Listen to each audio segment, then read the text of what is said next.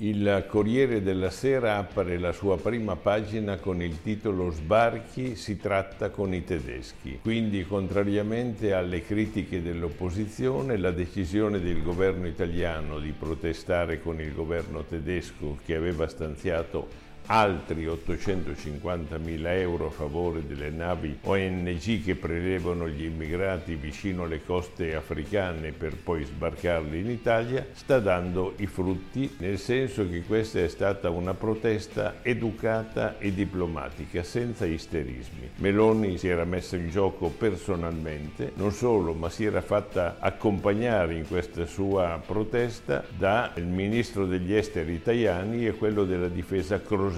Quindi in questa protesta era rappresentato il top dei suoi ministri. Qual è stato il risultato? Scholz ha smentito la sua esagitata ministra degli esteri e il leader popolare tedesco Schäuble ha detto che l'Italia ha ragione e che sull'immigrazione i grandi paesi europei debbono cominciare a discutere. Quindi l'importante per l'Italia, pur essendo attenta a questo problema, era non rompere con la Germania, che non ha A caso è stato il primo paese estero visitato dalla Meloni subito dopo la sua nomina a premier, a dimostrazione che tra Berlino e Roma ci sono degli interessi molto grossi.